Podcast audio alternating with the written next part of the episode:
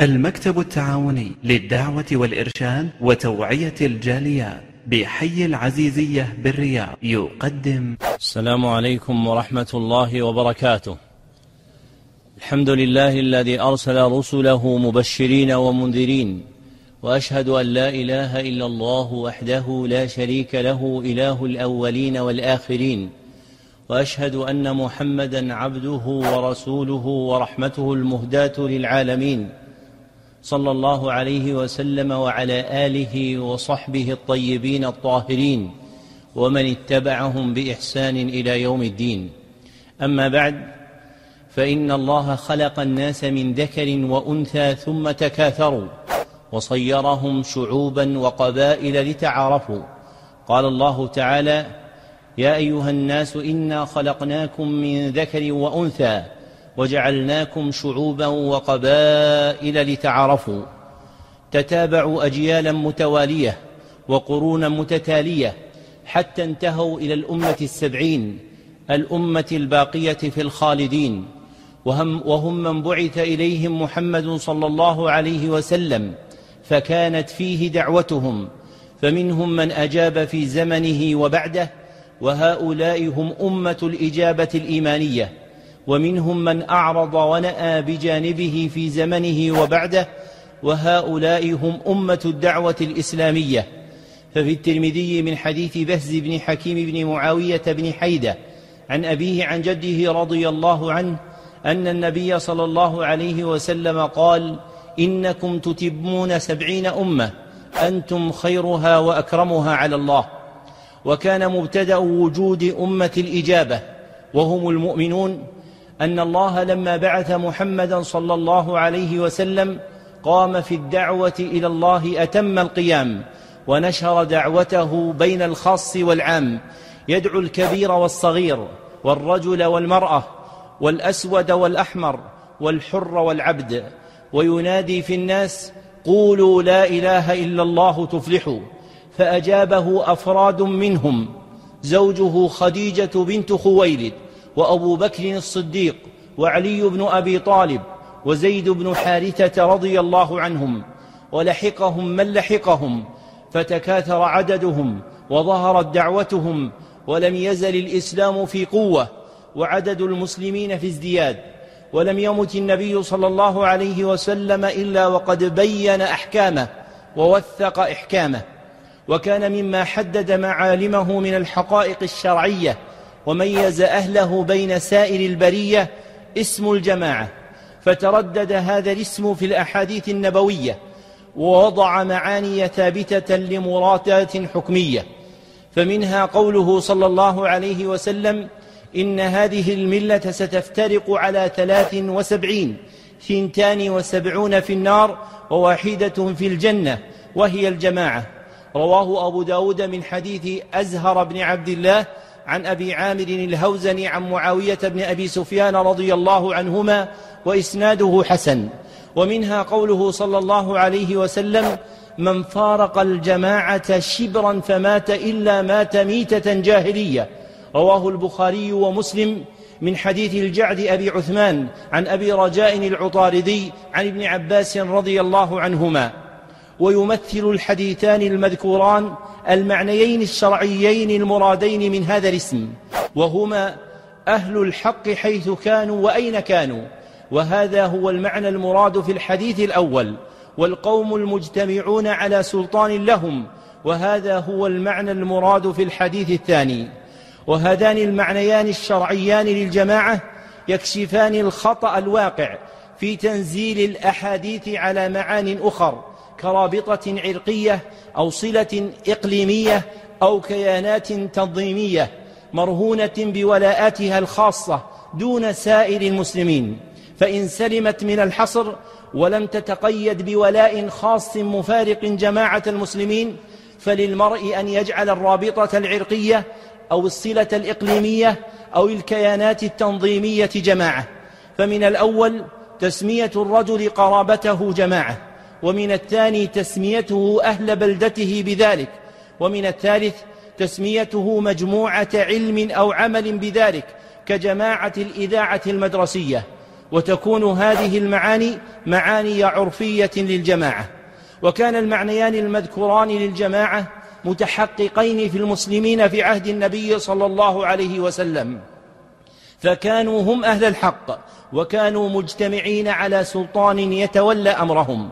وبقي الأمر على ذلك في عهد الخلفاء الراشدين أبي بكر وعمر وعثمان وعلي رضي الله عنهم ولم يعكره شيء سوى ما وقع في عهد علي رضي الله عنه من أمر الخوارج المفارقين أهل الحق وأمر الفئة الباغية من أهل الشام المنازعين السلطان وعادت الأمور إلى نصابها بعد انتهاء هاتين الحادثتين إلى أن قتل علي رضي الله عنه واستخلف ابنه الحسن رضي الله عنه فنشبت الفتنة وقصد الحسن رضي الله عنه إلى حفظ الدماء وتسكين الدهماء فسلم الأمر إلى معاوية رضي الله عنه فبايعه الناس واجتمع عليه المسلمون وسمي ذلك العام عام الجماعة لاجتماع الناس على معاوية رضي الله عنه وانتظم الأمر وتجدد ثبوت وصفي الجماعة في المسلمين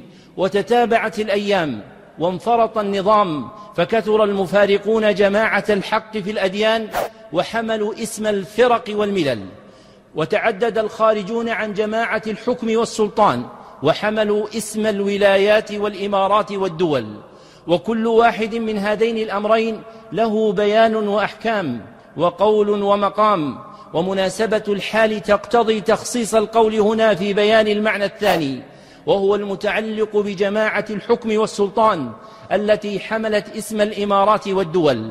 فإن هذه النازلة أوجبت نظرا فقهيا في حكم تعدد الخلفاء والأمراء واختلاف إماراتهم ودولهم. نتج منه القول بجوازها ضرورة. فالسنة أن يكون للمسلمين إمام واحد والباقون نوابه. فإذا تعذر وجود هذا لمعصية من بعضهم وعجز من بقيتهم أو غير ذلك وصار فيهم أمراء يستقل كل واحد منهم بناحيته وجب على كل واحد منهم القيام بوظائف الإمامة ووجب على أهل بلده السمع والطاعة له فالميسور لا يسقط بالمعسور. والأمر حينئذ والحال هذه كما قال الشيخ محمد بن عبد الوهاب رحمه الله ولولا هذا ما استقامت الدنيا لأن الناس من زمن طويل قبل الإمام أحمد إلى يومنا هذا ما اجتمعوا على إمام واحد. وقد عاش المسلمون دهورا تحت ظلال هذا الحكم شرعا وقدرا ولما انحسر سلطان الكافرين عن بلدان المسلمين في التاريخ الحديث انتظموا تحت دول متفرقة وربما انقسم القطر الواحد إلى دول متعددة.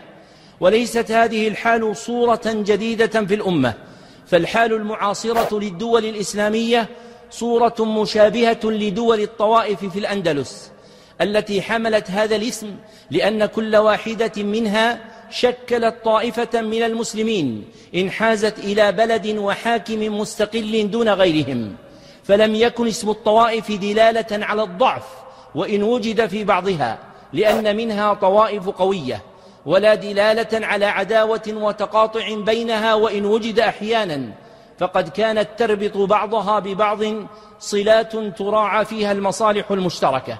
والقول في حكمها الشرعي تابع لما سبق من حكم تعدد الخلفاء والأمراء وهو جوازها ضرورة تحقيقا لمصالح المسلمين وحماية من وقوع مفاسد أعظم.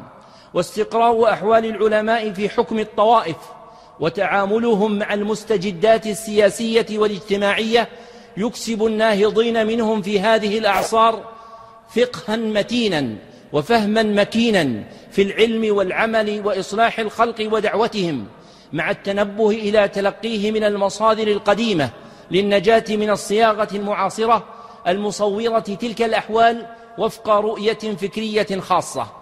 وامتازت الأوضاع المعاصرة للدول الإسلامية في التاريخ الحديث عما سبقها بأشياء لم تكن فيما قبلها وهي ترسم معالمها وتوضح منازلها من الأحكام الشرعية فيما يتعلق بها باعتبار الأوصاف القائمة بها. أولها أنه وجد فيها من لا يحكم بالإسلام كما أنه بقي فيها من يحكم به ولم تكن هذه الحال موجودة فيما سبق. فكان الحكم لشريعة الإسلام مع اختلاف القيام بها بينهم قوة وضعفا. وثانيها أن ولاية الحاكم على المحكومين في دولته تجاوزت حدود الدولة فصار للمحكوم علاقة دائمة بحاكمه في داخل دولته وخارجها. وكانت تلك العلاقة قديمة وكانت تلك العلاقة قديما خاصة بدائرة ملكه فلا أمر له ولا نهي على أحد خرج من دولته. وثالثها أن التعلق الولائي المتقدم أن التعلق الولائي المتقدم جعل الناس في كل دولة مقسومين إلى مواطن دائم وأجنبي مقيم. فالمنتمون للدولة بوثيقة سميت الجنسية هم مواطنون دائمون والوافدون عليها هم أجانب مقيمون. ولم يكن أحد من المسلمين في الدول الإسلامية السابقة معدودا أجنبيا عنها وعن أهلها. ورابعها أن ولاية الحكم كانت في الدول السابقة في بيت واحد يتسلسل فيه أو ينقطع ثم ينتقل إلى بيت آخر. وبقي هذا في من بقي منه من الدول المتأخرة كما أنه وجد فيها من آل حكمه إلى تشكيل سياسي أو عسكري يسمى الحزب الحاكم. ويتولى أعضاء منه ولاية الحكم باسم الرئيس. وربما كان الحكم متداولا ينتقل بين تشكيلات سياسية تسمى أحزابا. فهذه الأمور الأربعة أظهر وجوه الفرق بين دول الإسلام قديما وحديثا. وقد برز للأمور المذكورة مصطلح الدولة الوطنية الذي يجعل كل بلد إسلامي قطرا مستقلا ويرسخ تبعية المحكومين لحكمه وإن خرجوا منه وأقاموا بغيره. وتم توثيق ذلك بجنسية تختص به ولا يرتاب من عرف دين الله أن الواجب في أولها هو الحكم بما أنزل الله عملا بقوله تعالى وأن احكم بينهم بما أنزل الله وقوله إن الحكم إلا لله وقوله ومن أحسن من الله حكما لقوم يوقنون أما الأمران الثاني والثالث في الحدود المكانية للحاكم وعلاقته مع المحكومين وقسمتهم مواطنين ومقيمين فهما فرعان تابعان للضرورة المتقدمة في جواز تعدد الحكام مع توقف مصالح الناس في دينهم ودنياهم على وجودهما فتدخل في دائرة المصالح المرسلة وتتعلق أيضا بالمعاهدات والحقوق بين حكام الدول الإسلامية وغيرها. وقد قال الله يا أيها الذين آمنوا أوفوا بالعقود. ووصف المواطن والمقيم لا يفيدان في ذاتهما نقصا أو كمالا ولا امتياز أهل بلد على أهل بلد. وأثرهما هو في الحقوق والواجبات التابعة للحكم السلطاني في كل بلد فيما يتعلق بمسؤولية الحاكم والمحكوم. أما الأمر الرابع فإنه يتصل شرعا بطرق نفوذ ولاية الحاكم والاعتداد بها وهي تنعقد بالنص أو الاختيار أو الاستخلاف أو القهر والغلبة. فالدولة الوطنية كيان شرعي باعتبار وجوده وهو الصورة المعاصرة لمعنى عتيق للجماعة الذين هم القوم المجتمعون على سلطان وتسمى بلادهم في تقرير الفقهاء دار الإسلام. وتنشأ أهمية الدولة الوطنية من كونها فريضة شرعية وضرورة بشرية فالأولى حكم فالأول حكم شرعي والثاني حكم قدري.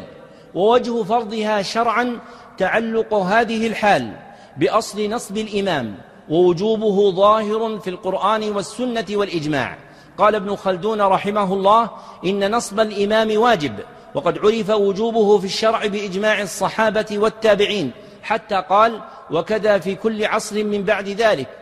ولم تترك الناس فوضى في عصر من الأعصار واستقر ذلك إجماعا دالا على وجوب نصب الإمام. انتهى كلامه. أما وجه كونها ضرورة بشرية فهو ما طبع عليه الإنسان من افتقاره إلى أبناء جنسه في تحصيل مصالحه. فلا غنى لبعضهم عن بعض ولا يستقل الواحد منهم بجلب منفعته ودفع مضرته. ويتوقف حصول ذلك على الانتماء إلى جماعة من الخلق تنظم علاقاتهم تنظم علاقاتهم وفق ولاية تحكمها وتدير تلك المصالح. وحيث وجد قوم من المسلمين منتظمين في حكم ولاية سلطانية فهي مع من ضاف إليها أخيرا من الأمور الأربعة المتقدمة دولة وطنية. تجري عليها وفيها أحكام المتولي على المسلمين سواء كان ملكا أو سلطانا أو أميرا أو رئيسا. ولا صلة لهذا التأصيل بمصطلحات تقترب منه وتبتعد عنه كالوطنية والمواطنة. فالوطنية كفكرة فلسفية ثقافية تلغي سلطان الله فميزان الحق والباطل فيها هو الوطن فقط وفق ما يجعله عليه أهله. والمواطنة فكرة أخرى تحوي مضامين مختلفة منها الحق والباطل ولبيان هذا موضعه اللائق. كما أنه لا علاقة له بالمعاني الباطلة التي يراد جعلها للدولة الوطنية. ولا يلزم أن تكون الدولة الوطنية خصما للدين ولا للأمة ولا تجريدا للمسلمين عن ولائهم لله وفي الله أو خضوعا للمصطلحات الوافدة. فيمكن ضبط علاقتها بالدين بنفي تمردها على حكم الله وأن الطاعة في المعروف وأنه لا طاعة في معصية الله. وتضبط علاقتها بالأمة بجعلها علاقة تكاملية بين العضو والجسد بما يحقق مصالحهما. وإذا ازدحمت قدمت المصلحة الأعلى ويبقى الولاء لله وفي الله وتحدد المصطلحات الوافدة وفق حكم الشرع. وتقرير الأحكام المتقدمة حري بقول الشوكاني في نظير لها في كتاب السيل الجرار فاعرف هذا فإنه المناسب للقواعد الشرعية والمطابق لما تدل, تدل عليه الأدلة. ودع عنك ما يقال في مخالفتها. فإن الفرق بين ما كانت عليه الولاية الإسلامية في أول الإسلام وما هي عليه الآن أوضح من شمس النهار. ومن أنكر هذا فهو مباهت لا يستحق أن يخاطب بالحجة لأنه لا يعقلها. انتهى كلامه. وإن وجود خلل عند الآخرين في عقل هذه الأحكام أو قصور فقه أحد تجاه تلك الصلات والأوصاف لا يجعلها باطلا ولا يقيد مدارك الفهم الصحيح لتلك النوازل. وهذا الطريق الأفيح في شرعية الدولة الوطنية وبراءتها من مصارمة الدين والأمة تضيق به نفوس مدرستين فكريتين. إحداهما مدرسة توثين الوطن التي تصور كل ما يتعلق به بناء لوثن جديد يعبد من دون الله فترفض كل توصيف شرعي لأحكامه. والأخرى مدرسة تصنيم الأمة التي تصور كل ما يتعلق بحق الأمة جحودا للوطن وبناء لصنم جديد هو الأمة. وتأبى حفظ حقوق الأمة الشرعية وهما باعتبار أصولهما امتداد لمدارس متضادة تؤطر حدود القومية القطرية أو القومية الأممية وفق معتقداتها وسقوط فكرتهما ظاهر بما تقدم ذكره في العلاقة بين الدولة الوطنية والدين وبين الدولة والوطنية والأمة. ومسلك الإسلام وسط بين وثنية الوطن وصنمية الأمة فيمنع تحطيم الوطن وإضعاف الأمة. وتعد المملكة العربية السعودية أنموذجا رائدا في رعاية الوطن والأمة والملاءمة بين الوجودين الصغير والكبير. فالمادة الثانية عشرة في النظام الأساسي للحكم تعزيز الوحدة الوطنية واجب. وتمنع الدولة كل ما يؤدي للفرقة والفتنة والانقسام. والمادة الخامسة والعشرون منه تحرص الدولة على تحقيق آمال الأمة العربية والإسلامية في التضامن وتوحيد الكلمة. وهذا التأصيل للدولة الوطنية المعاصرة حاضر في نفوس العلماء الراسخين من أهل السنة ولم يغب عنهم وأجوبة فتاويهم تصدق هذا. فقد أفتت اللجنة الدائمة للبحوث العلمية والإفتاء بالمملكة العربية السعودية بجواز أن يقول الشخص أنا وطني. إذا كان المقصود من ذلك التعريف بأنه يحمل الجنسية الوطنية وليس من دولة أخرى لا للتفاخر على إخوانه المسلمين. وأفتى الشيخ عبد العزيز بن باز رحمه الله بجواز حب الوطن الإسلامي. وأن على الإنسان أن يشجع على الخير في وطنه وعلى بقائه إسلاميا وأن يسعى لاستقرار أوضاعه وأهله. وعندما توجد فتوى لهم وينقدح في نفس أحد منابذتهم الدولة الوطنية فهذا ظلم وجهل. فالظلم في رميهم فالظلم في رميهم بما ادعي بهتانا عليهم والجهل في عدم إدراك مآخذ أقوالهم وأنها لم تنشأ مما يدعيه عليهم المدعي. فاللجنة الدائمة مثلا أفتوا بأنه لا يجوز إنشاد النشيد الوطني في المساجد وعللوه بأنها لم تبن لهذا وبنيت لعبادة الله والتقرب إليه. وينصر قولهم قول النبي صلى الله عليه وسلم لما ذكر المساجد إنما هي لذكر الله عز وجل والصلاة وقراءة القرآن. رواه مسلم من حديث عكريمة بن عمار عن إسحاق بن أبي طلحة عن أنس رضي الله عنه ومع حضور التأصيل المتقدم ووضوح أثره في فتاوى علمائنا فقد ضعف صداه بين الناس لأمرين. أحدهما السطوة الإعلامية للمدرستين المتجاذبتين توثين الوطن وتصنيم الأمة بما أضعف غيرهما وصار معهما المحقون معزولين عن هؤلاء وهؤلاء. والآخر امتزاج البيان الشرعي بصوت نشاز يتزيى بزيه ويوهم السامعين الانتساب إليه وهو عار عنه حقيقة وإن عد من أهله صورة لضعف لضعفه العلمي تارة ولدورانه مع الأطماع الدنيوية تارة أخرى مما يحمل الصادقين على التباعد حفظا لدينهم وأعراضهم خشية إلحاقهم أو لحوقهم بركب, بركب الطامعين. إذا تقرر ما سبق وتم فهمه وأنه عام يتناول تأصيل حكم الدولة الوطنية دون اعتبار الزمان والمكان فإن القول المستقبل في لزوم الجماعة والتحرير من مفارقتها هو مختص بالمملكة العربية السعودية ويمكن الانتفاع به في غيرها فيما وافقت فيه الحال الحال. ويدعو إلى هذا الاختصاص أمور أعظمها كون هذه البلاد دولة تحكم بالإسلام وهو أحد الأوصاف المؤثرة شرعا في أحكام ما يأتي من القول مما يستدعي من السامع ملاحظة هذا وعدم الجزم باضطراد الحكم في النظائر الموافقة من وجه المخالفة من وجه آخر. وحصر البيان بما تعلق بها لا يمثل توجها جديدا لتخلي أهل العلم عن أمانة البلاغ في الأمة كافة. بل هو رعاية لمؤثرات في الأحكام تقصر عن إدراكها كثير من العقول والأفهام. وينبغي هنا التنبيه إلى قاعدتين شريفتين. إحداهما أن تصرف العالم في بيان الأحكام منوط بالمصلحة كتصرف الحاكم في الرعية فتارة يبين بالقول وتارة يبين بالسكوت وتارة يجمل وتارة يفصل. ويأبى العالم الراسخ أن تسيره الأهواء أو أن يقوده الدهماء فهو أعلم بما ينبغي وقت ما ينبغي على الحال التي تنبغي.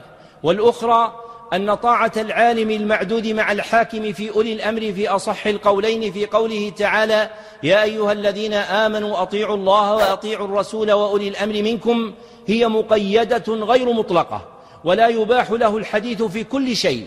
وحكام المسلمين تقتصر طاعتهم على حدود بلدانهم ومن تحت ولايتهم إذا خرجوا منها. وللعالم أيضا حدود في بيان أحكام الشرع. فإن له حالين. الحال الأولى أن يكون نائبا عن ولي الأمر في شيء كالقضاء فهذا لا يتعدى حدود نيابته. فلو دخل بلدا غير بلد ولي أمره وجاء إليه أناس للقضاء بينهم في خصومة امتنع. لأنه لا أمر له ولا نهي في هذا أصالة أو نيابة وفي قيامه به تعد على ولاية حاكم آخر. والحال الثانية ألا يكون نائبا عن ولي الأمر في شيء فهذا إن سئل عن شأن خاص بأحد أجاب. وإن سئل عما له تعلق بالشأن العام في بلد غير بلده وجب عليه رعاية المواثيق والمعاهدات الدولية المتعلقة بالتدخل في الشؤون الداخلية للدول والاحتراس من كون جوابه تعديا وافتئاتا على حاكم آخر. إذا تقرر هذا فمما ينبغي أن نعلمه أن الدولة الوطنية في المملكة العربية السعودية هي كما جاء في المادة الأولى من النظام الأساسي للحكم دولة عربية إسلامية ذات سيادة تامة.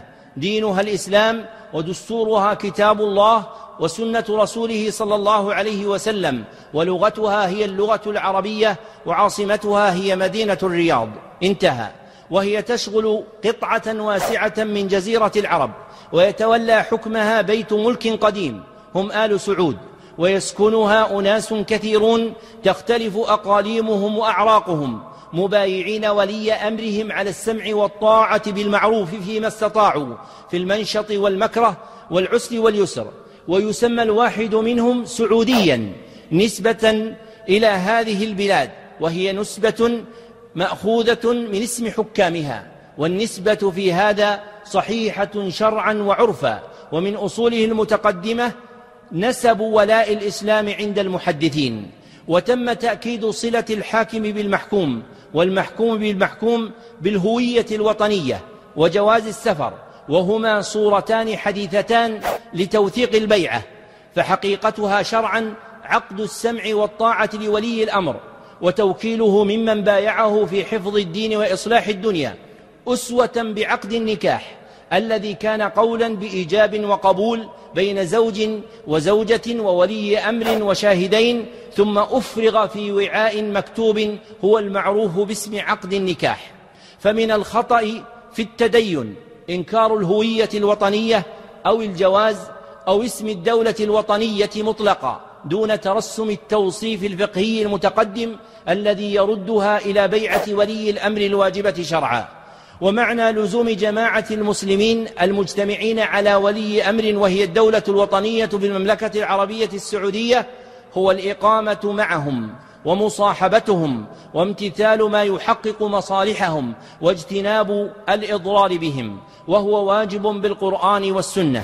فمن دلائله قوله تعالى واعتصموا بحبل الله جميعا ولا تفرقوا فعند ابن أبي حاتم في تفسيره عن سماك بن الوليد الحنفي أنه لقي ابن عباس رضي الله عنهما بالمدينة فقال ما تقول في سلطان علينا يظلموننا ويشتموننا ويعتدون علينا في صدقاتنا ألا نمنعهم؟ قال لا أعطهم يا حنفي. ثم قال يا حنفي الجماعة الجماعة إنما هلكت الأمم الخالية بتفرقها أما سمعت قول الله تعالى واعتصموا بحبل الله جميعا ولا تفرقوا. وفي البخاري ومسلم في حديث طويل من طريق بسر بن عبيد الله الحضرمي عن أبي إدريس الخولاني عن حذيفة بن اليمان رضي الله عنهما أن النبي صلى الله عليه وسلم قال آمرا له تلزم جماعة المسلمين وإمامهم. قال النووي رحمه الله وفي حديث حذيفة هذا لزوم جماعة المسلمين وإمامهم ووجوب طاعته وإن فسق وعمل المعاصي فتجب طاعته في غير معصية. انتهى كلامه. ويتناول هذا اللزوم المواطنين أصالة والمقيمين تبعا لأنه من جملة الوفاء بالعهود المأمور به في قوله تعالى يا أيها الذين آمنوا أوفوا بالعقود ومظاهر الالتزام بالدولة الوطنية في المملكة العربية السعودية تتبدى في السمع والطاعة لولي الأمر في غير معصية الله وإعانته على الخير ونصرته فيه وتوقيره ونصيحته والدعاء له وتأليف القلوب عليه ورد الأمر إلى أهله والصدور عن رأي الأكابر والسير وفق الأحكام والأنظمة الموضوعة للمصلحة العامة وقيام العبد بحقوق الآخرين اللازمة له والوفاء بالعقود الملتزمة معهم واجتناب أسباب الفرقة وترك حقن الصدور بما يوقع فيها وصبر العبد على ما يكره. وجماع هذه الأفراد وغيرها أصلان. أحدهما ما ثبت مطلقا بطريق الشرع ولا يختص بأحد دون أحد ولا زمان دون زمان ولا مكان دون مكان. والآخر ما ثبت مقيدا بطريق السمع والطاعة لولي الأمر بحسب ما يصدر عنه وينهى أو يأمر به. ويحمل على رعاية مضامين لزوم الجماعة المتقدمة الانقياد لحكم الله في وجوبها وما يقارنه من فضائل تدعو إلى ذلك وهي نوعان. أحدهما فضائل عامة وهي فضائل لزوم جماعة المسلمين المجتمعين على ولي أمرهم. والآخر فضائل خاصة وهي فضائل المملكة العربية السعودية. فأما الفضائل العامة للزوم جماعة المسلمين المجتمعين على ولي أمرهم فمنها ثبوت الإسلام والبراءة من الجاهلية. فقد روى الترمذي وصححه والنسائي في السنن الكبرى من حديث زيد بن سلام عن جده منطور أبي سلام عن الحارث الأشعري رضي الله عنه عن النبي صلى الله عليه وسلم أنه قال من فارق الجماعة قيد شبر فقد خلع ربقة الإسلام من عنقه إلا أن يراجع. وتقدم قوله صلى الله عليه وسلم من فارق الجماعة شبرا فمات إلا مات ميتة جاهلية. رواه البخاري ومسلم. ومنها سلامة قلب العبد فلا يدخله غل يزيله عن الحق ويحوله عنه. فقد روى الإمام أحمد في مسنده من حديث عبد الرحمن بن أبان بن عثمان عن أبيه عن زيد بن ثابت رضي الله عنه عن النبي صلى الله عليه وسلم أنه قال ثلاث خصال لا يغل عليهن قلب مسلم أبدا أي لا يوجد فيه الغل إذا وجد ثم قال إخلاص العمل لله ومناصحة ولاة الأمر ولزوم الجماعة فإن دعوتهم تحيط من ورائهم وإسناده قوي. ومنها صيانة النفس عن تسلط الشيطان ودخول الجنة. فقد روى الترمذي وصححه من حديث محمد بن سوقة عن عبد الله بن دينار عن ابن عمر عن أبيه عمر رضي الله عنهما عن النبي صلى الله عليه وسلم أنه قال عليكم بالجماعة وإياكم والفرقة فإن الشيطان مع الواحد وهو من الاثنين أبعد من أراد بحبوحة الجنة فليلزم الجماعة. وأما الفضائل الخاصة التي هي فضائل المملكة العربية السعودية فهي نوعان. أحدهما فضائل مطلقة مستدامة وجدت قبل وجودها وثبتت لها باعتبار تعلقها بها كفضائل البلدان ومن أعظمها فضائل الحرمين الشريفين مكة والمدينة أو فضائل القبائل التي كانت وما زالت تستوطنها مما ورد في القرآن والسنة. والآخر فضائل مقيد مقيدة عارضة باعتبار ولاية آل سعود الذين نسبت لهم الدولة في أطوار ملكهم الثلاثة كالدعوة إلى توحيد الله ومحاربة الشرك وحماية العقيدة الإسلامية ونصرة السنة ومحاربة البدعة والحكم بالشرع وإقامة الدين في الناس والأمر بالمعروف والنهي عن المنكر وعمارة الحرمين الشريفين وتوفير الأمن والرعاية لقاصديهما. ومن شاء الوقوف على جملتها فليراجع النظام الأساسي للحكم وخطب ورسائل ملوكها. وهذه الفضائل ينفيها من ينفيها ويبطل وجودها ويذكر وجوها من النقض والنقص لها. ونفاتها منهم من ينفيها تارة لمحاربته أصلها كالمشركين والمنافقين والمبتدعة. وهؤلاء في حد ونحن في حد فالمباينة ظاهرة. وتارة يكون النافي منتسبا للإسلام بل السنة. وجواب هذا النفي من وجوه. الأول أن أولئك, الأحكام أن أولئك الحكام ومن يسعى في نصرة الحق ووضع الأمور في نصابها لا يدعون كمالا لا نقص فيه. فهم يقرون بوجود نقص ولا ينشأ منه عند المنصف نسف تلك الفضائل وإلغاؤها. والثاني أنه لا يمكن لعاقل عالم بدين الإسلام من حاكم أو محكوم أن يقطع باضطراد أفراد الكمال في كل صغير وكبير. فهناك أمور تقع خلاف تلك الفضائل المذكورة لكنها تكون أفرادا لا تقتلع الأصل ولا تمحو تلك الفضيلة فيقر المحق ببطلانها ووقوع الغلط فيها مع بقاء الأصل. والثالث أن الواقع المشهود يبطل تلك الدعاوى فمن تفحص وجود هذه الفضائل منصفا أبصرها وقطع بكونها أمرا موجودا والناس يؤخذون بالظاهر وتوكل سرائرهم إلى الله. والرابع أن اليقين لا يزول بالشك فكما لا ينفى عن العبد وصف الإسلام إلا بيقين فلا ينفى الإسلام ومتعلقاته عن حكومة إلا بيقين.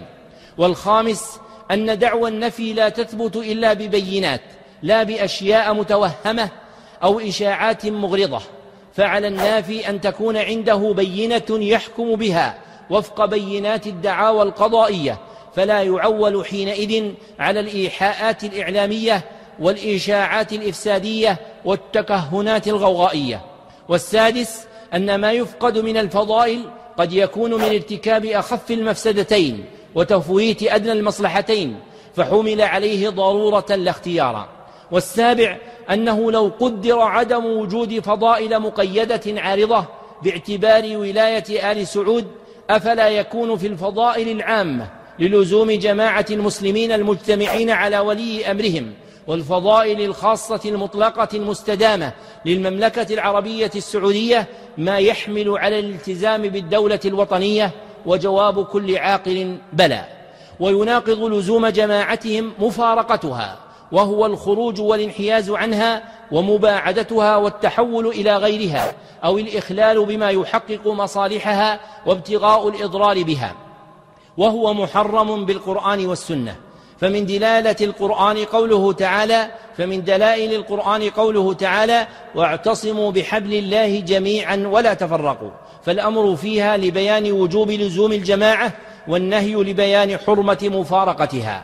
وأخرج عبد بن حميد وابن أبي حاتم وابن المنذر, وابن المنذر في تفاسيرهم عن قتادة رحمه الله أنه قال في الآية المذكورة تعلموا أن الفرقة هلكة وأن الجماعة ثقة وروى الإمام أحمد في مسنده من حديث أبي هانئ الخولاني عن عمرو بن مالك عن فضالة بن عبيد رضي الله عنه عن رسول الله صلى الله عليه وسلم أنه قال ثلاثة لا تسأل عنهم أي عن سوء حالهم وشدة هلاكهم. وذكر منهم رجل فارق الجماعة وعصى إمامه ومات عاصيا. ولا تستباح المفارقة لأجل الظلم أو المعاصي فلا يجوز اتخاذهما ذريعة لها. والعبد مأمور شرعا بالصبر على جور الأمراء وفسقهم.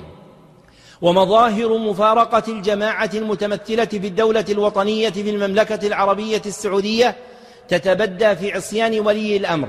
وترك إعانته على الخير وعدم نصرته فيه والاستخفاف به وغشه وتجافي الدعاء له وتنفير القلوب عنه ومنازعة الأمر أهله والصدوف عن رأي والصدوف عن رأي أكابرهم والصد عنهم ومخالفة الأحكام والأنظمة الموضوعة للمصلحة العامة وامتناع العبد عن القيام بحقوق الآخرين اللازمة له ونقض العقود الملتزمة معهم وإشاعة أسباب الفرقة وحقن الصدور بما يوقع فيها وألا يصبر العبد على ما يكره. وجماع هذه الأفراد وغيرها أصلان. أحدهما ما نهي عنه مطلقا بطريق الشرع ولا يختص بأحد دون أحد أو زمان دون زمان أو مكان دون مكان. والآخر ما نهي عنه مقيدا بطريق السمع والطاعة لولي الأمر بحسب ما يصدر عنه. وكل فرد صدق عليه معنى مفارقة الجماعة فهو محرم منهي عنه. فإن لم يصدق عليه مع وجود صورته فلا. فقد تجدد ما يتوهم كونه مفارقا لها وليس كذلك. كمن أسقط جنسية بلادنا أو أبقاها وتجنس بغيرها فنظام الولاية السلطانية لا يمنع منه ولا يعده خيانة وفق ترتيب معلوم لأهل الاختصاص وهو في نفسه دائر بين الأمر والنهي فصورته مفارقة الجماعة وحقيقته عدم ذلك. ومن الخطأ إدخال ما لا يصدق عليه الوصف المتقدم للمفارقة في حكمها كمن يعد من مفارقتها عدم السمع والطاعة في المعصية. أو بذل النصيحة أو الأمر بالمعروف والنهي عن المنكر وفق طريق الشرع. فإن دلائل القرآن والسنة متكاثرة في إبطال كون ما ذكر من المفارقة. ووجود مسالك فاسدة في السمع والطاعة والنصيحة والأمر بالمعروف والنهي عن المنكر لا يقتضي إلغاء المشروع منها. وتصنيف الحق باطلا من أبطل الباطل وأعظم الشر وهو من هدي أهل الكتاب.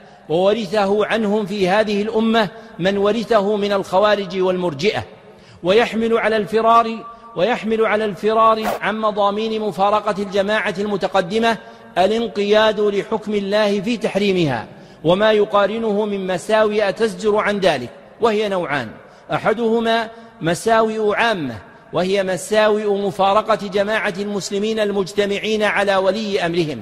والآخر مساوئ خاصة وهي مساوئ مفارقة جماعة المسلمين في المملكة العربية السعودية.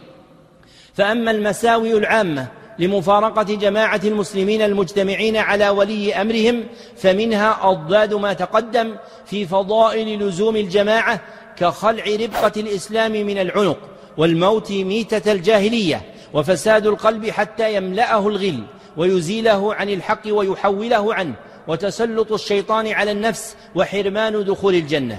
وأما المساوئ الخاصة فهي مساوئ مفارقة جماعة المسلمين في المملكة العربية السعودية وجماعها تفويت فضائل المملكة العربية السعودية المتقدم ذكرها وحرمان التنعم بها. وقد توجد المفارقة من واحد ومن طائفة بالكفر أو البدعة أو المعصية والطوائف المتحقق فيها شرعا وصف المفارقة المشهورة في كلام الفقهاء ثلاثة أنواع. أولها طائفة امتنعت عن طاعة ولي الأمر المسلم وخرجوا عليه بلا تأويل أو, أو بتأويل غير سائغ وهؤلاء هم قطاع الطريق.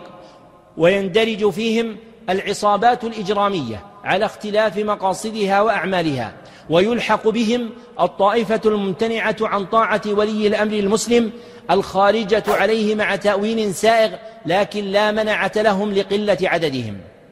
وثانيها طائفة امتنعت عن طاعة ولي الأمر المسلم وخرجوا عليه لفسقه أو ظلمه وهؤلاء هم الخوارج فهم يوجبون الخروج على أئمة الجور من المسلمين.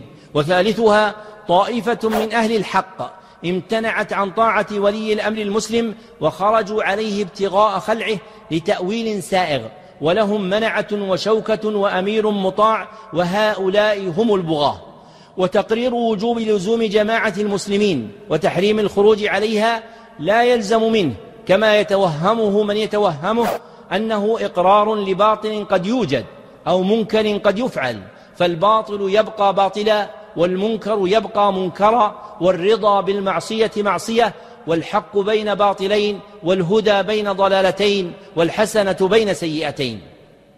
إن هذه الجماعة المسلمة المحفوفة برابطة الطاعة السلطانية في الدولة الوطنية بالمملكة العربية السعودية تحفها تحديات تواجه مسيرتها ويتربص بها من يؤمل كسر قوتها.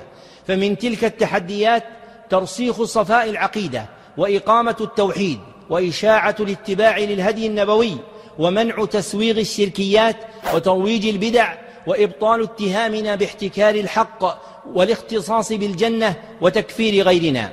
ومن تلك التحديات أيضا بسط رواق الاتباع المأمور به في مواطن النزاع ردا إلى القرآن والسنة والاعتصام بهما وثبوتهما مصدرا لاستمداد الأحكام. وصد دعوة التحول عنهما إلى غيرهما حكما بالآراء والاستحسانات. ومن تلك التحديات أيضا استمرار مسيرة الاعتدال ونقل الخطى على صراط الحق ودين الإسلام والتواصي بالحق والأمر بالمعروف والنهي عن المنكر وإجلال عاداتنا الحسنة وترك ازدرائها أو إفساد الذوق العام وسطا بين التفريط والإفراط فلا انحلال ولا اختلال.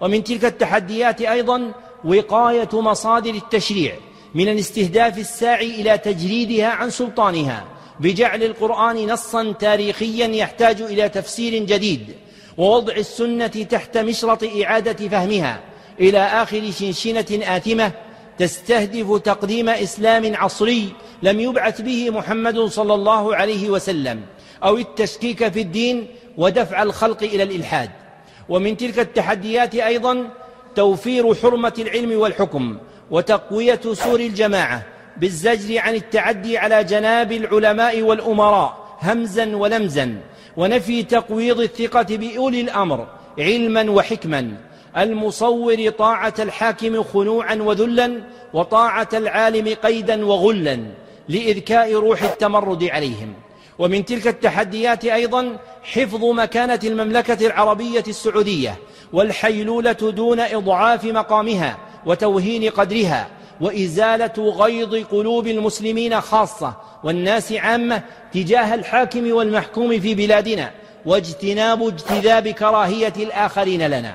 ومن تلك التحديات أيضا بقاء وحدة جماعتنا ونبذ أشكال تقسيمها الذي تمارسه تكتلات حزبية تعقد الولاء على إطار ضيق يأخذ يمنة أو يسرة في ثوب جماعة أو حزب أو تنظيم ينتمي للإسلام أو ينتمي لغيره سرا أو علانية. كالإخوان المسلمين والتبليغ والتحرير والتنظيم العلماني والحزب الشيوعي والرابطة الليبرالية. وليس بالضرورة أن تحمل تلك التكتلات الحزبية اسما لها فالبصير يمكنه أن يميز الاتجاه الحزبي بدورانه في فلك قيادة محددة وتوجيه متناغم واحتكار للصواب ومصادرة للآخرين وإرغامهم على السير وفق رؤيته وهو يحاذي بهذا التكتلات الحزبية المصرحة بأسمائها.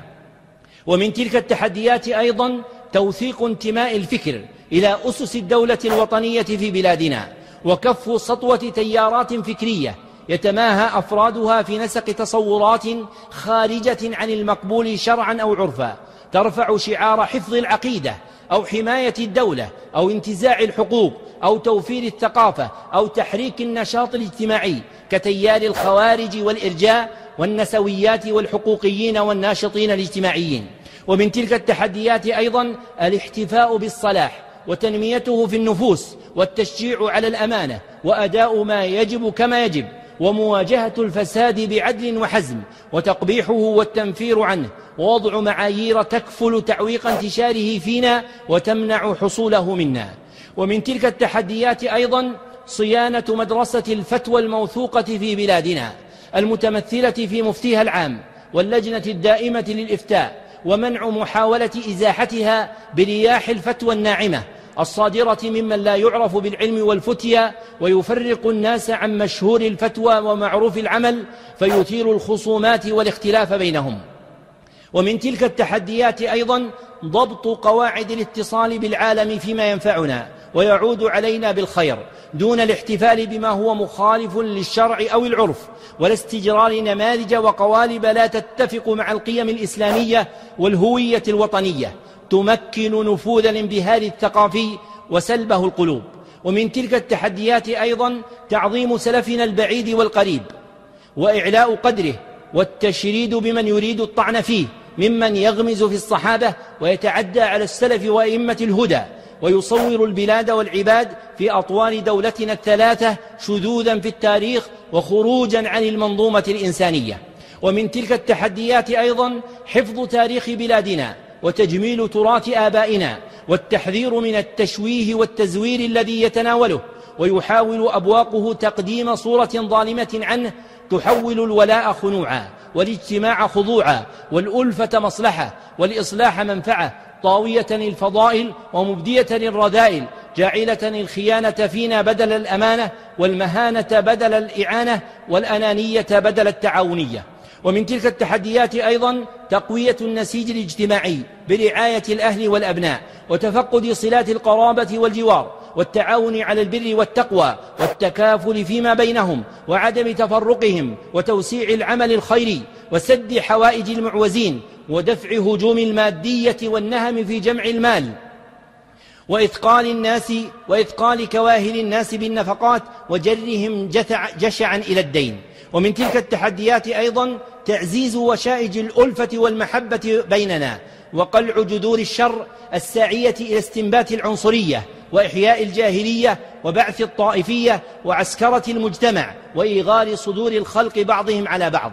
ومن تلك التحديات أيضا تعميق لحمتنا المتصلة بجسد الأمة وإبراز جهودنا في ذلك ومحو دعوة الإيحاء ببيع قضاياها وتخوين دورنا وإثارة الغوغاء نحو مواقفنا في مستجدات الأحداث وتقلبات الإحداث.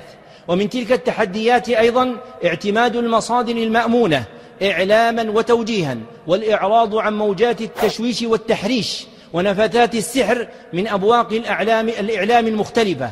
وشرها الألسنة المأجورة والمعرفات المجهولة في مواقع التواصل التي تنفخ في نار الفتنة وتوقد ضرامها. ومن تلك التحديات أيضا تنمية روح الجماعة وقتل الأنانية وتجافي الدوران مع المصلحة الخاصة والنظرة النفعية فإن إدارة الخلق بها تعزل الفرد عن الجماعة وتقدم الأنا على الآخرين. فتستولي عليهم المصلحة الخاصة والنفعية الشخصية وتؤطر سبل التواصل بينهم.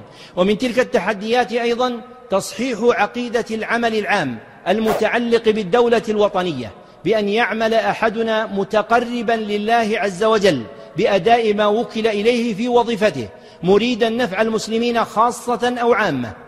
ومحاربة, ومحاربة ضعف عقيدة العمل حتى لا تكون مؤسسات العمل ضمانا اجتماعيا مقنعا. تموت معه روح الإبداع وتضيع الحقوق اللازمة ويفقد الباعث النفسي المحرك للعمل خدمة للبلاد والأجيال القادمة من أبنائنا. إن وجود هذه التحديات اليوم ليست حالا طارئة لم تسبق وقد استطاع أجدادنا وآباؤنا من أهل هذه البلاد قيادة وحكومة ورعية أن يدرأوا أخطارا كثيرة بحزم وعزم وثبات ونبات فتركوا لنا وطنا عزيزا وولاة أقوياء وعلماء ناصحين ورعية متعاونة متناصرة. وقد انتهت إلينا الجولة فعظمت أمانتنا بين جيل مضى سلم إلينا راية المجد وجيل ينتظر تسلمها محفوظة كما استلمناها وثقل الأمانة أعظم للأجر وأعلى في الذكر وأرفع للقدر. وسبيل الحفاظ على جماعة المسلمين في البلاد وتجاوز هذه التحديات يكون بإعمال أصول جليلة. منها تأصيل الدين الصحيح ونشر الإدراك الصائب لحقائق الشرع في إصلاح الخلق والحيلولة دون لصوق كدر الشبهات بالقلوب والثبات على الدين الحق وتثبيت قلوب المؤمنين وزرع السكينة في نفوسهم. ومنها شد اليد على العروة الوثقى وتدارك الرجوع إلى الدين كله وإقامة الدين وعدم التفرق فيه والأخذ بشرائعه جميعا. عملا بقوله تعالى يا أيها الذين آمنوا ادخلوا في السلم كافة وإظهار شعائره وتعزيز وجودها ومنافرة كل ما يخالفه ويضعفه. ومنها الفزع إلى الله والتعلق والاستقواء به والإلحاح في الدعاء أن يدفع عن المسلمين وأن يقيهم نار الفتنة وملء القلوب باليقين وأنه مهما بلغ مكر الماكرين ففوقهم رب العالمين. قال تعالى ويمكرون ويمكر الله والله خير الماكرين. ومنها تأكيد الطاعة لولاة الأمر من الأمراء والعلماء أرباب السلطان والحكم والفتيا والعلم. فالقيادة السلطانية صمام استقامة أحوال الناس في دنياهم والقيادة العلمية صمام استقامة أحوالهم في دينهم طاعة يتقرب بها إلى الله.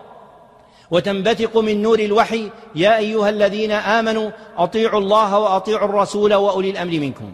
ومنها توجيه الأنظار إلى المصادر الصافية لتلقي الإسلام. والأخذ عن العلماء الراسخين في هذه البلاد ممن عرفوا بأخذ العلم عن أهله متوشحين بأصول مدرستها في الإفتاء والتعليم. والانتفاع بأولي الحكمة والعقل والثقافة النابعة من أسس هذه البلاد ومنطلقاتها. ومنها تجفيف منافع تجفيف منابع الغلاة دعاة التطرف والجفاة دعاة الانحلال واستعمال الحزم في اجتثاث جذور مدارسهم الفكرية ومواجهتهم في جميع الميادين وإعلان تمسك هذه البلاد حكاما ومحكومين بأصولها ومنطلقاتها وعدم قبول المساومة عليها. ومنها الدعوة إلى ألفة وطنية مؤطرة برابطة الإسلام وتحقيق الانتماء إليها والتعريف بفضائلها وتوثيق الصلة بتاريخها وتقوية روح التآلف وإصلاح ذات البين وإذكاء الحماسة للذود عن شرائع الدين وبلاد الموحدين. فالله يقول واعتصموا بحبل الله جميعا ولا تفرقوا ويقول يا أيها ويقول وتعاونوا على البر والتقوى ولا تعاونوا على الإثم والعدوان ومنها الإقبال على النفس واستكمال فضائلها والاجتهاد في تزكيتها والاستكثار من العبادة. قال الله تعالى قد أفلح من زكاها وفي صحيح مسلم من حديث المعلى بن زياد رده إلى معاوية بن قرة رده إلى معقل بن يسار رضي الله عنه رده إلى النبي صلى الله عليه وسلم أنه قال العبادة في الهرج كهجرة إلي ومنها الحذر من بث الدعايات المغرضة والإشاعات الكاذبة ورد الأمر إلى أهله كما قال تعالى وإذا جاءهم أمر من الأمن أو الخوف أذاعوا به ولو ردوه إلى الرسول وإلى أولي الأمر منهم لعلمه الذين يستنبطونه منهم. وإيصاد الأبواب أمام الدعوات المشبوهة ورموزها وغلق الآذان عن سماع نعيقها. وفي سنن أبي داود من حديث حميد بن هلال عن أبي الدهماء أنه قال سمعت عمران بن حسين رضي الله عنهما يقول قال رسول الله صلى الله عليه وسلم من سمع بالدجال فلينأى عنه فوالله إن الرجل ليأتيه وهو يحسب أنه مؤمن فيتبعه مما يبعث به من الشبهات وإسناده حسن وكما يكون هذا دواء مأمورا به مع الدجال الأكبر كذلك يكون مأمورا به مع الدجاجلة الصغار. ويتحقق الحفاظ على جماعة المسلمين في هذه الدولة الوطنية بالمبادرة إلى إعمال تلك الأصول والمسارعة إلى التعامل مع مستجدات التحديات في قوالبها المتجددة وأفرادها الجديدة وعدم غض الطرف عن شيء منها. ولو صغر فإن مستعظم النار من مستصغر الشرر واستنهاض واستنهاض الأمناء أهل الصدق والعقل للقيام بتلك المهمة. وإني لأرجو أن يكون ما مضى من القول حجة لي ولكم وبصيرة صائبة في تثبيت الأقدام على صراط الإسلام ثباتا على الحق بلا غلو ولا جفاء ولا طمع ولا هلع وبراءة من طوارق الباطل ومضيا في درب العلماء الراسخين الذين سماهم المفتي الأسبق الشيخ محمد بن إبراهيم آل الشيخ علماء الوطن المحققون. فيا أبناء هذه البلاد رجالا ونساء وكبارا وصغارا وشيبا وشبابا إلزموا جماعتكم وحافظوا على وطنكم دينا ودنيا وإيمانا وأمنا وأرضا وعرضا وألفة وتحفة. أدوا واجباتكم وقوموا بأعمالكم وورثوا أبناءكم حب دينهم وبلادهم وحفظ حقوق ولاة أمرهم وأعلوا صوت الحق بالحق ولا يهولنكم صوت الباطل وأيقنوا أن سهام الكيد للمؤمنين تتكسر على حصن دفاع الله عنهم كما قال الله تعالى إن الله يدفع عن الذين آمنوا فقوة الإيمان أمان الإنسان والأوطان. فقووا إيمانكم ليدفع الله عنكم ويكبت أعداءكم.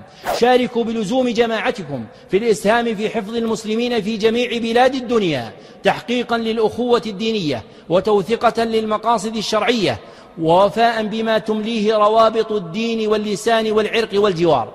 قفوا صفا واحدا في وجه التحديات وترسموا في حربها حكم الشريعة ونظام الدولة وخطاب العقل فبذلك تبقى ألفتنا وتقوى لحمتنا وتدفع الفتن وتخلص القلوب من الشقاق والنفاق.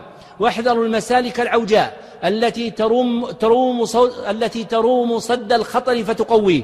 تخون الأمين وتتهم البريء وتتسلط على غيرها فتسوق الناس بعيدا عما ينبغي الاشتغال به إلى القيل والقال والمراء والجدال. إن مسيرتنا دينا ودولة مسيرة امتداد لا مسيرة ارتداد.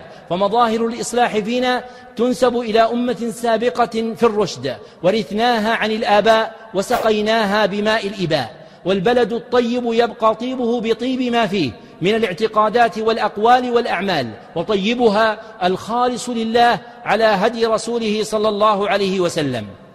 وليعلم الآخرون عنا ما نعلمه عن أنفسنا وأذكره لنتذكره وليعرفوه هم كما نعرفه وهو أننا نحن السعوديون بشر كغيرنا لا نعدم ذنوبا مقبحة ونقائص مستقبحة وأناسا مطرحة فالإيمان يزيد وينقص وكل بني آدم خطاء ولو لم نذنب لذهب الله بنا وجاء بأناس يذنبون ويستغفرون فيغفر الله لهم فلا نطلب تنزها من المعاصي بل تنزيها.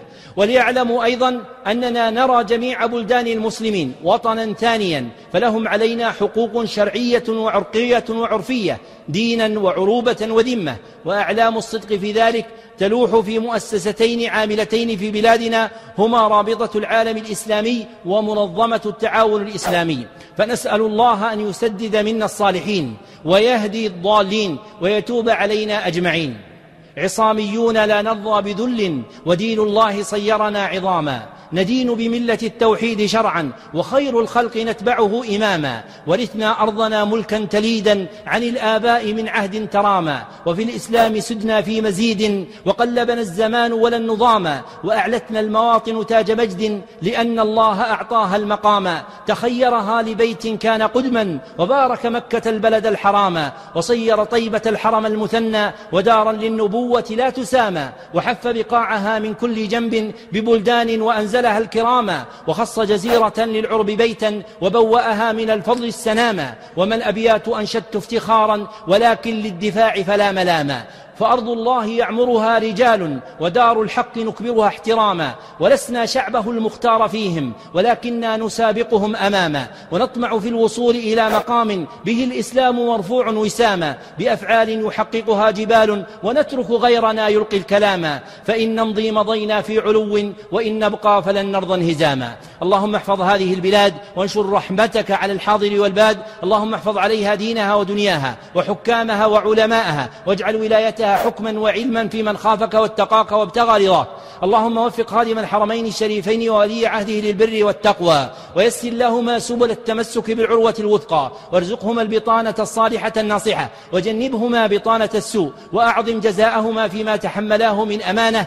فكثر حسنتهما وكفر سيئاتهما. اللهم اجعلنا ممن يدعو بهذا في سره أكثر من جهره ولا يريد, ولا يريد إلا من ربه ثواب أمره. اللهم اجعلنا إخوانا وعلى الحق أعوانا. وانصر بنا هذا الدين. ولا تجعل في قلوبنا غلا لأحد من المسلمين. وأحينا على خير حال وأمتنا على خير حال. وقلوبنا جميعا إلى خير المآل وإياكم شكر الله شكر الله لمعالي الشيخ صالح عبد الله الحسين على ما تفضل بهذه المحاضره العظيمه النافعه الطيبه المباركه. استمع جميعا إلى المحاضره القيمة النافعه المفيده المفيده الشهد الرصيم رحمه وفقه الله. هذه المحاضرة محاضره قيمة من كتاب السنة. هذه المحاضرة فيها فضل الاجتماع الكلمة الصف والتهيئه والاختلاف فإنها من أهم الأمور إذ هذا الزمن العظيم على التكالب على الإسلام شمله وتفريق وحدته وتفريق صفه هذه المحاضرة على قضية معينة بعينها تعديل الاجتماع الكلمة والصف والتآلف بين الحاكم والمحكوم وأن للولد حقا بالتعاون معهم والتناصر التعاون معهم ونصيحتهم وشد أجرهم وعدم إصغاء إلى آراء الأعداء وفرق الجماعة. فلهم علينا حق ويستمعون الطاعة المعروف أن نكون معهم بالحق والحق. فإن هذه المباركة الحرمين الشريفين فيها أمن, أمن مستقر مطمئن برغد من العيش من نعم الله الأعداء يحسن على هذه النعم أمننا وعلى عقيدتنا وعلى أخلاقنا وعلى تألفنا وعلى كلمتنا وعلى صفنا. بلاد مرات من هذه الأمور السيئة التي يعيش العالم الإسلامي الآن من فوضى واضطراب والأمن. هذا بالآمن المطمئن المستقر يحكم رجال من أبنائهم مخلصون يحكم بالكتاب والسنة ويدافع عن كل هذا ويحرصون على تقويه العلاقه بينهم وبين رعيتهم يكون. فهذه فهذه المحاضرة الحقيقة يعني ينبغي نشرها وبثها في المجتمع بالاعلام والجامعة والتعليم لانها عاد القضايا المهمة علاجا شرعيا علاجا شرعيا كتاب وسنة ومعقول.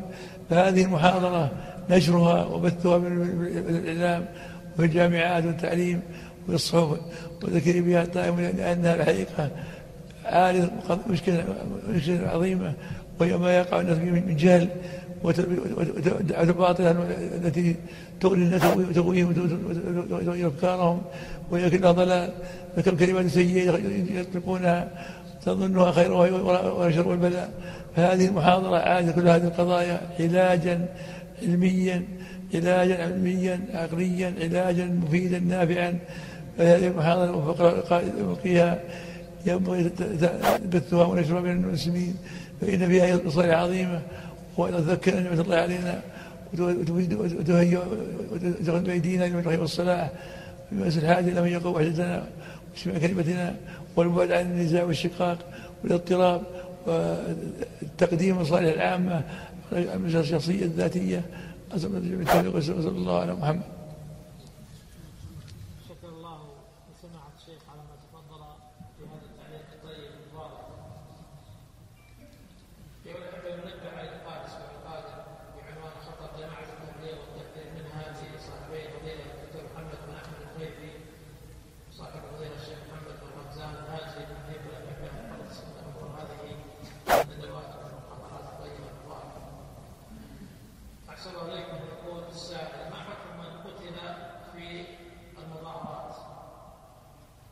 يا إخواني المظاهرات بلاء ومصيبة المظاهرات مبدأ يرتفع الإيمان والحياة أمام الصياح والصراخ المحرم لفيف من الناس لا دين لهم ولا عندهم إنما ضوئيا تقتل به الدماء وتنتهك الأعراض وتنهب الأموال البلاد. فالمظاهرات كلها سوء والمشارك فيها بحق مخطئ فإن المشاركة فيها خطأ لأنها لا تظن بمعيار معين وإنما تخضع الفوضويون ومن لا أخلاق لهم. فالحث على من ذلك ويتقي ربه وليعلم أن الدخول في هذه الأمور خطر عظيم. إن مات قد يكون على غير هدى. فيترك هذه الأمور لأنها يدخل فيها ويعلم أنها لا خير فيها وأن نتائجها سيئة لا تقوم نتائجها بالسوء فالدخول فيها لا يجوز. وأسأل الله لمن قتل فيها يتوب الله عليه ما قدم ما أقدم عليه لأنه أقدم على خطأ عظيم.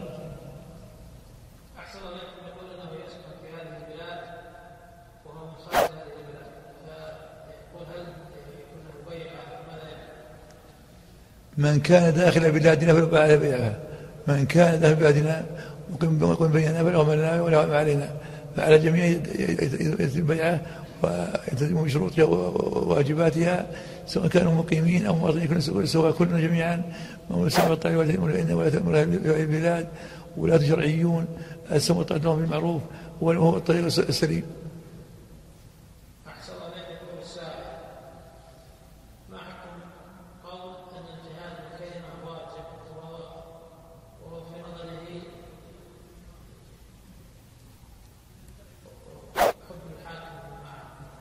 الجهاد الجهاد مطلوب والجهاد باللسان والقلب والمال لكن الجهاد باللسان ضوابط شيء يضره اللسان خطر.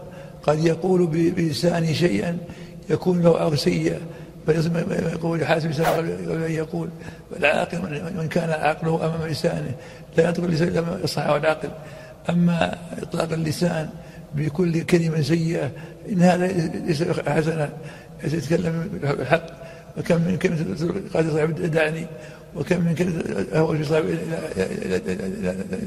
إلى النار بسيط لا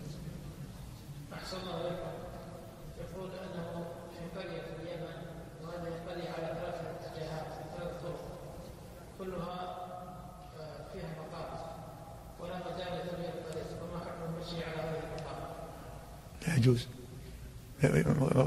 محترمة.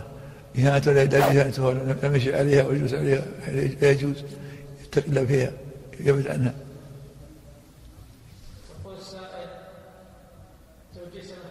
القبور نهينا عن بنيانها. بناء عليها. وإلقاء السجن عندها. والدعاء عندها. ونهينا عن إهانتها بالمشي عليها والجلوس عليها والقاء عليها.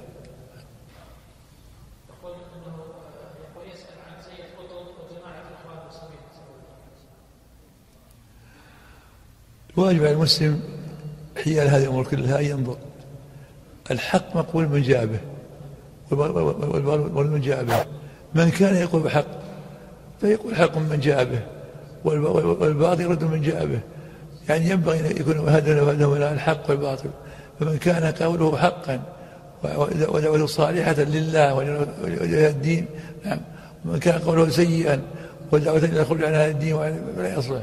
لا بد لنا أن نترك نزل الأقوال. الكتاب والسنة قال قولا. نزل الأقوال هذه أقواله إن كان من شرع قبلناها وإن كان رددناها أن يشتغل بالحق وأن بكتاب الله ورسوله صلى الله عليه وسلم وسلم الصالح سواء التابعين صالح وعلومهم هي خير من كثير من الأقوال. كثير من هذه الكتب المؤلفات قول سيظن فيها خيرا ولكنها في باطن أمرها توحي وتوشي شيء من المخاوف الشرعية وإن تظل بأنها دينية لكن تشعر من وراء كلماتها بما وراءها من الأخطاء. نسأل الله العفو والعافية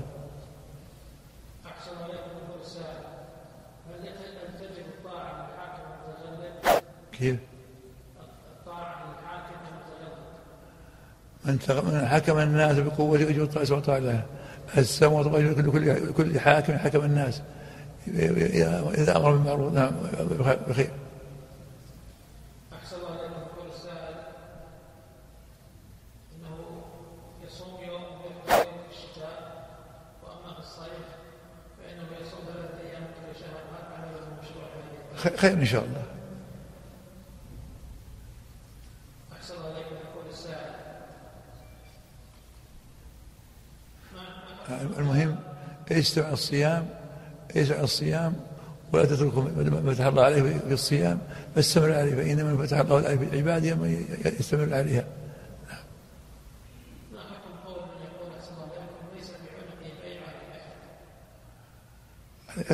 جاهل أحمق جاهل أحمق. ليس له حج يوم القيامة. لقي له الحج يوم القيامة. لابد أن نؤمن بأن بيعنا حاكمنا على الكتاب والسنة بيعة شرعية ندين الله بها ونلقى الله عليها وأن من خالفها وخرج عنها فهو خارج على الشرعية. نحن نؤمن بأعلان البيعة بأمرنا جميعا سواء بيعنا بأيدينا كل كل قلوبنا بايعته بعد بايع بيده واحد الجميع بايع بقلوبهم وألسنتهم ولا كل مسلم شرع هذا الشيء أحسن الله إليكم يقول أنه رزق بالولود ويقول أنه يريد أن أن يعرف عقيقة هنا وعقيقة في بلده ما في شيء أحسن الله إليكم أختم بهذا السؤال يقول السائل أن عمره سبعة عشر عاما ويقال له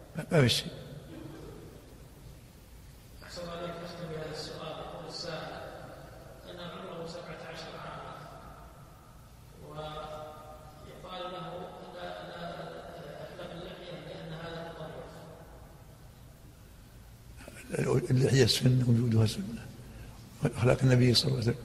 الدعوة لحلقها ما يجوز. هذا الشر.